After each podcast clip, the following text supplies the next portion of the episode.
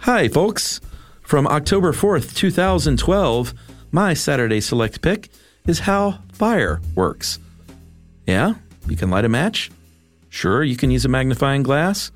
And you might be able to rub two sticks together or use a flint and stone. But that is all just starting a fire. How fire actually works is much more complicated and very, very cool. So give it a listen, why don't you? Welcome to Stuff You Should Know, a production of iHeartRadio's How Stuff Works.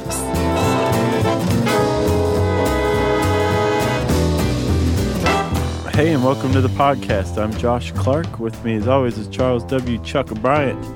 Ta da! And uh, this is Stuff You Should Know. Josh, will you let me stand next to your fire? Sure. Okay. Come here. Come over here Oh, right now. Okay, sorry. Ooh, boy, it's nice and warm over here. Isn't it?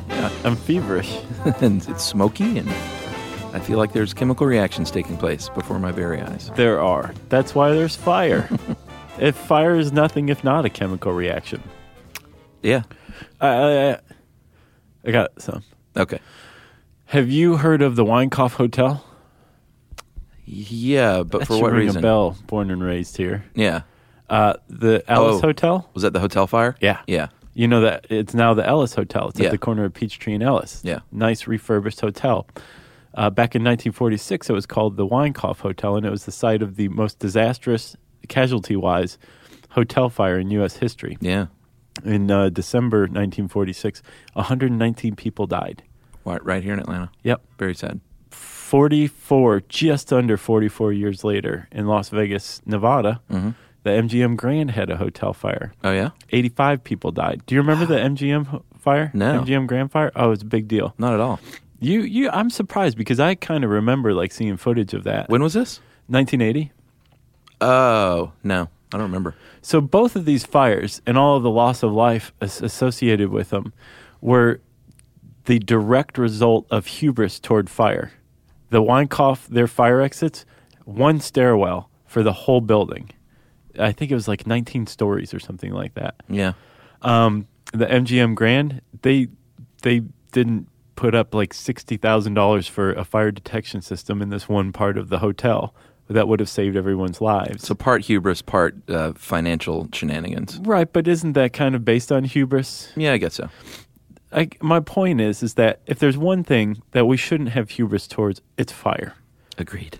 We think we might control fire, thanks to Prometheus being given it by the gods. Yep. but fire controls us when it really comes down to it. That's right. You got to face off a tete a tete with fire.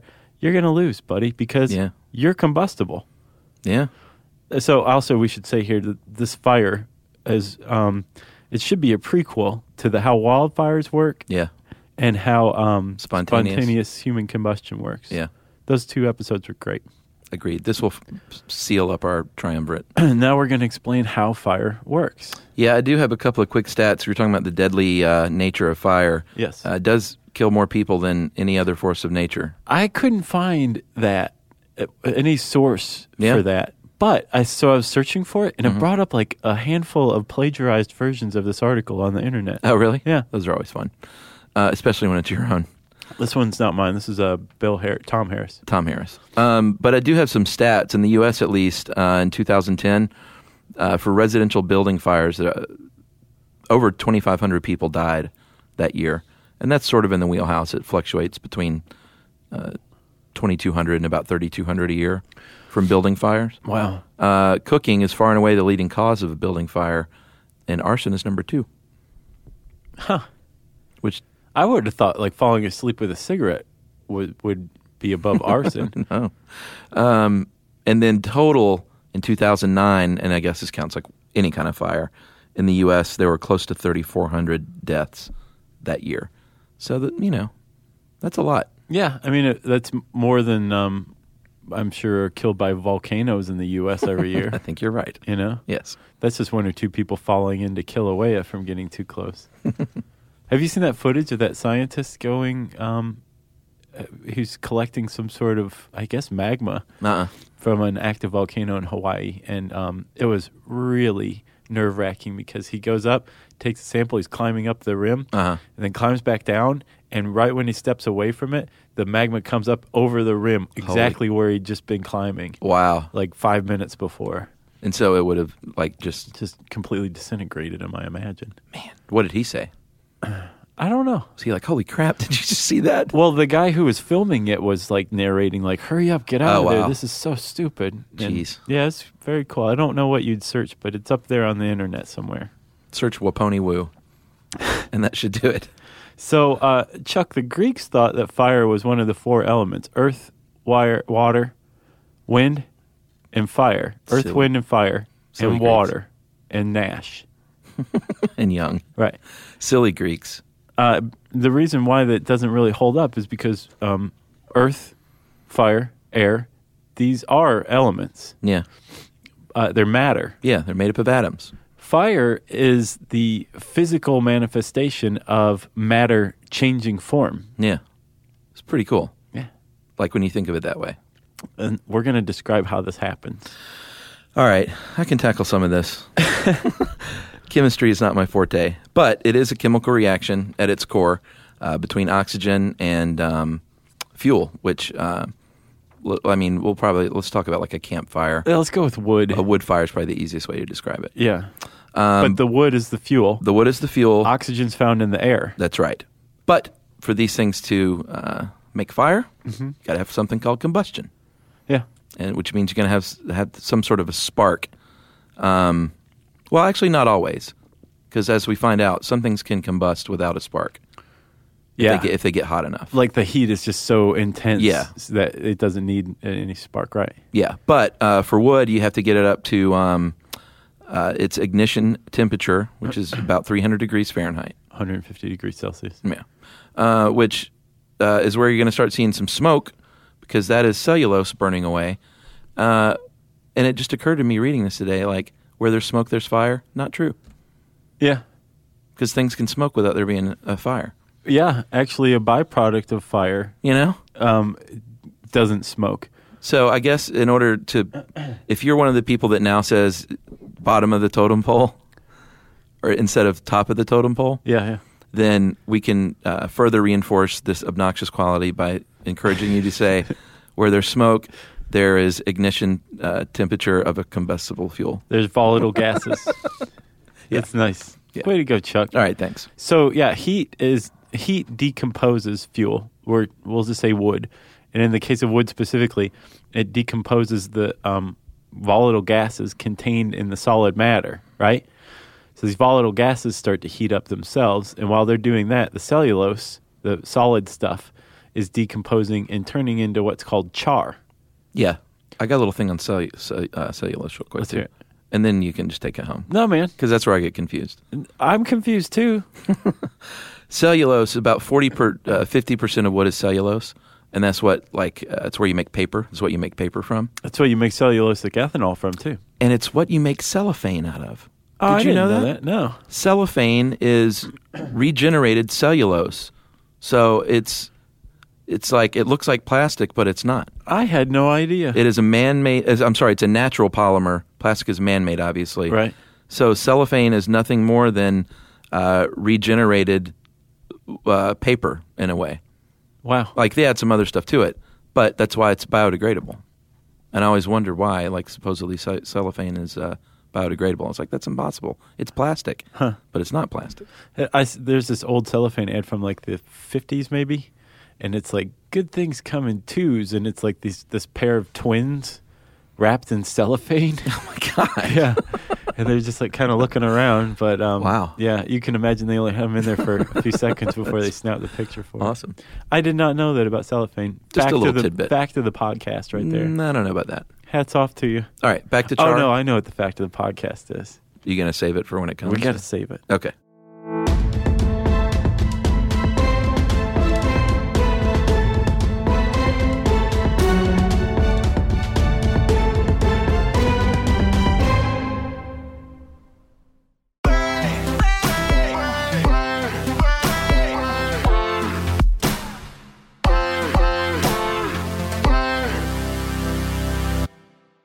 Okay, so um, you've got the cellulose, the solid matter of wood, Yeah. separating now from the volatile um, gases Yes. that are starting to lift off. That's smoke, right? Yes. Okay. The the wood, the solid matter, is starting to turn into char, um, and that is basically if you if you burn wood, if you heat it up, and you separate the gases, which are the Mm-hmm. smoke, what remains is carbon. Yes. And what what charcoal is is charred wood that's had the volatile gases burned out of it, which is why when you have a charcoal fire, you don't have smoke. Yeah, or not much at least. Yeah, because the gases have already been burned off. Yeah, and charcoal too. That got that kind of got me on um, charcoal filtering because they use charcoal as a filter, and I think they use it as a scrubber too on smokestacks, don't they? And uh, if you're like, I did some of those survival articles at one point, and one of the things you can do to purify water is take your char from your fire, put it in like uh, you know, cool it down obviously, and then put it, in, then put it in like a hanky, and then running uh, creek water through that to collect it underneath That's awesome. and uh, and there's like real charcoal filters too. But uh, apparently, charcoal has a quality because once it's pure carbon like that, it um, has a knack for filtering out things like uh, impurities like chlorine and letting other stuff get through. So that's why it's used uh, as a filter. Yeah, because essentially what you're making is a carbon filter. Yeah, Charcoal is like basically pure carbon with all the impurities burned off. yeah. Those impurities burned off as smoke. They're volatile gases. so it's pretty neat. Yeah, that's pretty awesome. Little survival tip. Man, you were killing it today. Well, now th- this is when I go to sleep though. Okay, so um, the third component of burned wood, you've got the volatile gases, smoke. You have the char, the charcoal, Yeah. uh, which is carbon, and then you have ash, which is unburnable minerals like um, calcium Yeah. or phosphorus, I believe. Yeah, and if like you ever Potassium? cook with briquettes, charcoal briquettes, Uh-huh. you're going to get a lot more ash with that because it has a lot of more like byproducts in it than if you use like real wood charcoal. Right, but they're not going to smoke. They're just not going to burn. Yeah. It's just going to be left over. Like you can't get rid of it. You can pound it into oblivion, but it's still there. Yeah, but if you use the real wood coal, then uh, char, then you'll notice you don't get a lot of that stuff. Oh, is that right? Yeah. Oh, okay. But briquettes aren't you're as talking- nasty. Are those synthetic briquettes? No, they're made from char and like uh, binding agents and stuff like that and, Horse sawdust. hooves? No, I actually used to hear that like, oh, you can't cook with briquettes; they're so nasty. But they're really, I looked into it; it's not super nasty. Okay. I mean, you probably should cook with somewhere in between nasty and super nasty. Well, it's not. It's not uh, as bad as I thought. I thought it was like a bunch of chemical agents and glue and cement, and Right. that's not the case. I got you. Yeah. It's not the hot dogs of cooking materials. No, it's the corn dog. Okay. Um, okay. So we've got the components, right? Yeah, Um, as these uh, volatile um, gases continue to heat up Mm-hmm. um, to about 500 degrees Fahrenheit, yeah, 260 degrees Celsius, they um, the the molecules break apart, and when they break apart, they uh, go to combine with oxygen, yeah, oxidation, right? Um, and the same thing happens with the carbon in the wood, but this takes place, place much more slowly. Yeah. But one of the the stars of this uh, chemical reaction, this change of breaking down of these molecules and then the recombining into other things like carbon dioxide, carbon monoxide, water. Isn't that weird that fire produces water? I know. But that's why sometimes you have steam coming from a fire, right? Yeah, the star of all this chemical reactions, all these chemical reactions, is heat is produced. Heat energy is released. which allows us to cook and be comfortable and feel secure and all the good stuff that comes with fire. Exactly. And because of the heat that's released as these things are heated up, um, it is sustainable. That means a fire is sustainable so long as there's fuel and there's oxygen present. Yeah, that was the kind of creepy part, or not creepy, but it's self perpetuating. Like that flame is going to heat up any fuel near it to the point where it can release those gases uh, to recombine with the oxygen. It's pretty elegant if It you is. think about it. Yeah. Uh, another big uh, star of fire, besides heat, is light, and part of that is from the same um, the carbon atoms, right? Yeah. That are combining, that are being torn apart, the molecules that um, form up the char, Right. breaking down into their constituent carbon atoms. Yes. When they combine with oxygen, right? Recombine. Yeah, I Yeah. think that would make carbon monoxide. But as they change, um, th- they their electrons will go up in energy level, will change orbit, and when they come back down, they emit, they release some of that energy that they have, and they release it in the form of photons. They produce light, Right. um, and they Incandescence, right? yeah, it's it's heat producing light. Like we talked about bioluminescence, Uh-huh. uh, where basically you heat up a filament in a light bulb and Right. it glows. That's the same thing with the fire. It's the same based on the same principle, which is incandescence. Pretty awesome. And depending on the uh, temperature, uh, different colored light is going to be produced. Yeah, like uh, you remember the the Bunsen burners back in chemistry class, Yeah. and how the Bunsen burners have little slots on the side that you can vary the amount of like oxygen getting in there. Uh-huh. You know, there's the little flickering orange flame of a Bunsen burner. Then if you let a lot more oxygen in, it's going to be more uh, it's going to be more hot. Right. And that's why that's when it's going to be that blue jet. Uh, the same as when you see like a jet plane, like right next to where the flame comes out, it's Uh-huh. going to be like really blue, and then it gets more orange and yellow. You know, like the Batmobile. Yeah. You know what I'm saying? Oh, I, I know The exactly. what you're original saying. Batmobile. No, um, and we've seen a bunch of Batmobiles. Recently, yeah. There's a documentary about the Batmobile. Oh, really? Yeah, Ew, that's I've what all seen that. those were there for at Comic Con. Oh, okay. We had our you mean I had our picture taken with it, With which one? the new one. Uh, the the Tumblr. That's what they call the new one. Is it? Yeah, the Chris Nolan one is called the Tumblr. I yes, think. the Chris Nolan one. Yeah. it's awesome. it's pretty cool. Uh, so yeah, the um, the reason why the blue one happens to be a different color and hotter is because there's more energy being released. That's right. Uh, the lower energy and slightly less hot part of the flame that glows orange yellow uh, is at the top, and um, the reason a flame is pointed. This is pretty, cool. This is pretty awesome. Not the fact of the podcast. The space part is, Oh, okay. I think. All right, go ahead then. So a flame is pointed and it burns upward because the the gases that are burning, what you're burning right there are volatile gases. Yeah. Mm-hmm. They're being burned off, right? Um, as they as they burn, they they're hotter, but they're also less dense, and they're moving upward toward the less dense air Yeah. above it, which causes it to be pointed. But if you were to You, light, you take it for granted, Yeah. but it's kind of cool to know how that works. yeah, that's why it always burns upward. Yeah. or it tends to burn upward. No, it always does. Always burns upward. Yeah. And that's also why it's pointed too, because the air around it is dense and it's pushing it in, Yeah. right? Pretty awesome. But if you were to light a fire in zero gravity, it would burn as a sphere. I want to see this. I do too. I mean, can it be done? If we go into zero gravity, sure. Well, yeah, but I mean, they have zero gravity environments. It's- Do they attack? Surely someone has started a fire in one of those just to see this. I think it's a really bad thing if a fire starts in a zero gravity environment. I guess so. That's. I, I just got to think that someone's tried this. I'm sure. And I'm sure there's video of it on YouTube. No, there's probably a good reason why, and someone's going to write and say, "You dummies! Don't you understand that when you start a fire in zero gravity, that We all die. that's right." Yeah.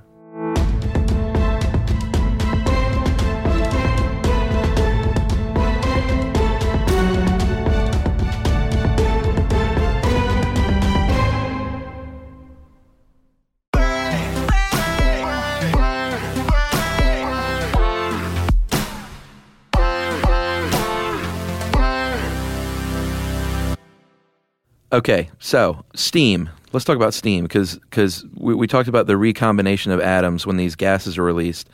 Same thing happens when you boil water. You know, you get these, this gas mixing with oxygen in the air, but it's not going to combust, thank, thankfully, or uh, cooking would be much more dangerous.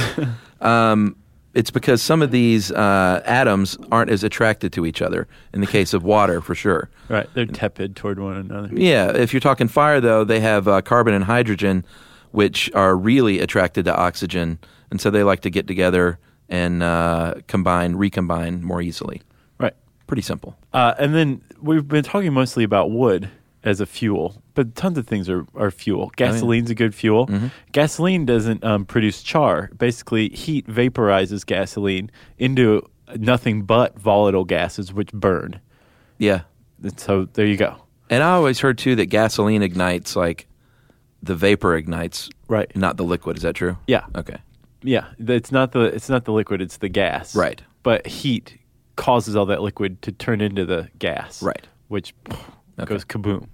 Um, so different fuels are going to catch at different temperatures, and no matter what the fuel, it'll have a uh, piloted ignition temperature and an unpiloted ignition temperature. Yeah. Basically, the piloted ignition temperature is that um, that point, that temperature where the volatile gases are being released and they're heated up to the point where if you introduce a spark, it would blow up. That's right. One of the defining characteristics of a volatile gas is that um, it it basically disperses at room temperature, I believe, right? Yeah, okay. So at some point, i i introducing a spark is going to set that off at some temperature, Right. Which I guess means that like if you have gasoline cooled to enough of a temperature, just lighting a match next to it won't set off the gas. Hmm. I don't know if this is a question we should be raising to No, like seriously. a general audience. Don't try this. I'm curious though. We'll have to check that out. Yeah. But the unpiloted ignition temperature is basically when something gets hit by lightning and the heat is so intense that there's no need for a spark. It just heats it up to the point where now it's on fire, where it Yeah, combusts. right. Pretty cool. Yeah. And I try to get to the origin of pilot, like a pilot light, which is the same thing, I guess. And Mm. Right. I, I couldn't find it. I don't know where that came from. Yeah. Because yeah, think about it. You've got the gas burning and uh, the it, it's glowing, Yeah. and then you just hit the spark, and then bam, you've just ignited the gas. So it's at right. the pilot, the piloted ignition temperature in your hot water heater. But I, I'm sure someone knows the answer to that. So if you do, send it in. We're raising a lot of questions in this one. And giving some answers. Um, the uh, shape, a- and by shape usually they mean like surface area Yeah. of a um, of a fuel affects how um, efficiently it burns and how easily it burns too. Yeah, I mean, this is pretty basic. Like, Mm. if you have a big, thick log, obviously you're going to have way less surface area exposed Yeah, and combustible than if you had like a toothpick. yeah, and it can absorb a lot more heat too. Yeah. a big thick log.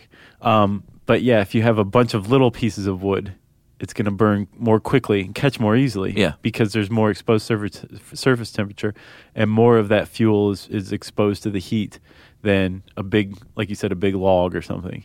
Yeah, and that's why when you're starting, you know, if you ever watched a Bear Grylls do his thing or, or Les Stroud, they try to get the little, like, tiny little shavings from the inside of, uh, uh, like, you peel away the bark on a tree and then get the shavings off of the tree itself. Right. And that's the stuff that's going to, like, really combust easily through friction with, like, uh, you know, there's different ways of doing the little.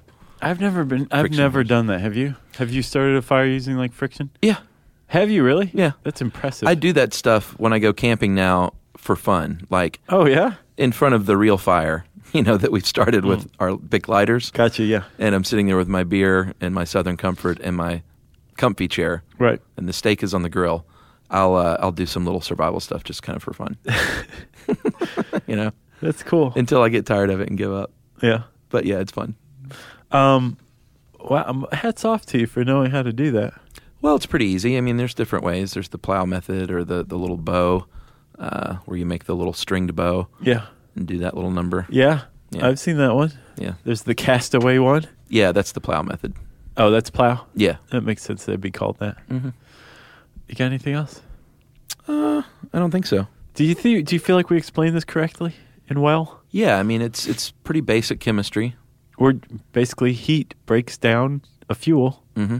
so that it can combine with oxygen Yeah, and ignite yeah, and then burn. that's right. And it's self sustaining so long as there's fuel and oxygen. And then all you need is a bearskin rug and some Cinemax, and you're all set for Friday night. Awesome. Yes. Uh, if you want to know more about fire, you can type fire into the search bar at howstuffworks.com, and that will bring up this article and plenty of other stuff too. Um, maybe even some survival stuff by one Charles W. Bryant. Uh, and I said search bar, so it's time for listener mail. Uh, I'm going to call this email a bad to the bone. So, uh, Jocelyn Stone here in Victoria, BC, Canada, Uh huh. apparently hates Bad to the Bone just as much as I do. so we are we are friends in that way. Uh, she says a few years ago, my partner Tim uh, discovered that he could set anything on his uh, heart desired on his alarm clock for his cell phone. He searched for the perfect song and decided on Bad to the Bone. Oh, Nice. Uh, Tim believed that in order to slowly get himself ready for the day, he needed alarms at 5 a.m., 5:30, and 6. I hate that stuff. Uh, I, on the other hand, wake up without an alarm at 6:30 without fail, which is Okay. what I do. All right. Um, every morning, I was shocked by the full volume. I would bla- That is a way to wake up right there. I would blast up to a sitting position in bed, my heart exploding out of my chest, and look next to me at Tim, who was sleeping through the whole event. I would punch him, get up, turn off the alarm myself, and then repeat this two more times. What kind of business partners are these? I don't think they're business partners. That was like in American Beauty. Yeah. Remember that? oh yeah, yeah. It's like, I'd like you to meet my partner. He's like, oh, what line of work are you guys That's in? right. that was a quantum leap meeting Lone Star, huh? Yeah, look at you. Um, for some reason, no matter how much I begged him, he wouldn't change the song or let me turn down the volume. If I secretly changed it before bed, he would change it back. If I tried to turn it off and hide his phone, he would find it and turn it back again. If I turned the volume down while he was sleeping, his spidey sense would start tingling and he'd wake up and turn it back on. It turned into a game that lasted a full year, finally ending when I told him the sliver of amusement I found in the game was gone and I would throw his phone into the ocean if he didn't change it. So eventually she just had enough. Yeah. She's like, this isn't fun anymore. Uh, we ended up buying an alarm clock radio, which he also sleeps through. Now, thanks to Tim, every time I hear Bad to the Bone in public, I immediately leave the area lest I explode in a muddy, scalding, rock throwing rage like the Wamangu geyser. Wow, nice reference. Yeah. So, and then she said, P.S., do a podcast on accordions. After all that, Jeez, who's that? Jocelyn Thank you, Jocelyn, from Victoria, Appreciate B.C., Canada. that. Thank you, and Tim. Tim. Good luck, Tim, and Jocelyn. I hope you guys find a uh, song you can both agree on. Agreed. And Tim, just get up, dude.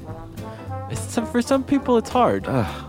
I, Some ne- I people never sleepwalk. understood the snooze because wouldn't you rather just sleep that time No, I'm with you, but I'm saying like instead of being woken up every 10 it's minutes? not that easy to just wake right up, I don't know. I need, bright to, eyed and bushy tailed. I need to accept others as they are. Uh, let's see. What do we uh, What do we want? Um, jeez, I don't know. I, I don't know either. We'll have to figure it out. yeah. Um, yeah, send us anything, I guess. This is the, it's a generic call out. You can uh, send us anything uh, via Twitter at SYSK Podcast. You can join us on Facebook.com slash Stuff You Should Know and send us an email containing anything. And if you send us an email that just says anything, like you'll be one of 5,000 people that do that. So just stop. Um, you can send that email that doesn't just say anything to stuffpodcast at howstuffworks.com. Stuff You Should Know is a production of iHeartRadio's How Stuff Works. For more podcasts from iHeartRadio, visit the iHeartRadio app, Apple Podcasts, or wherever you listen to your favorite shows.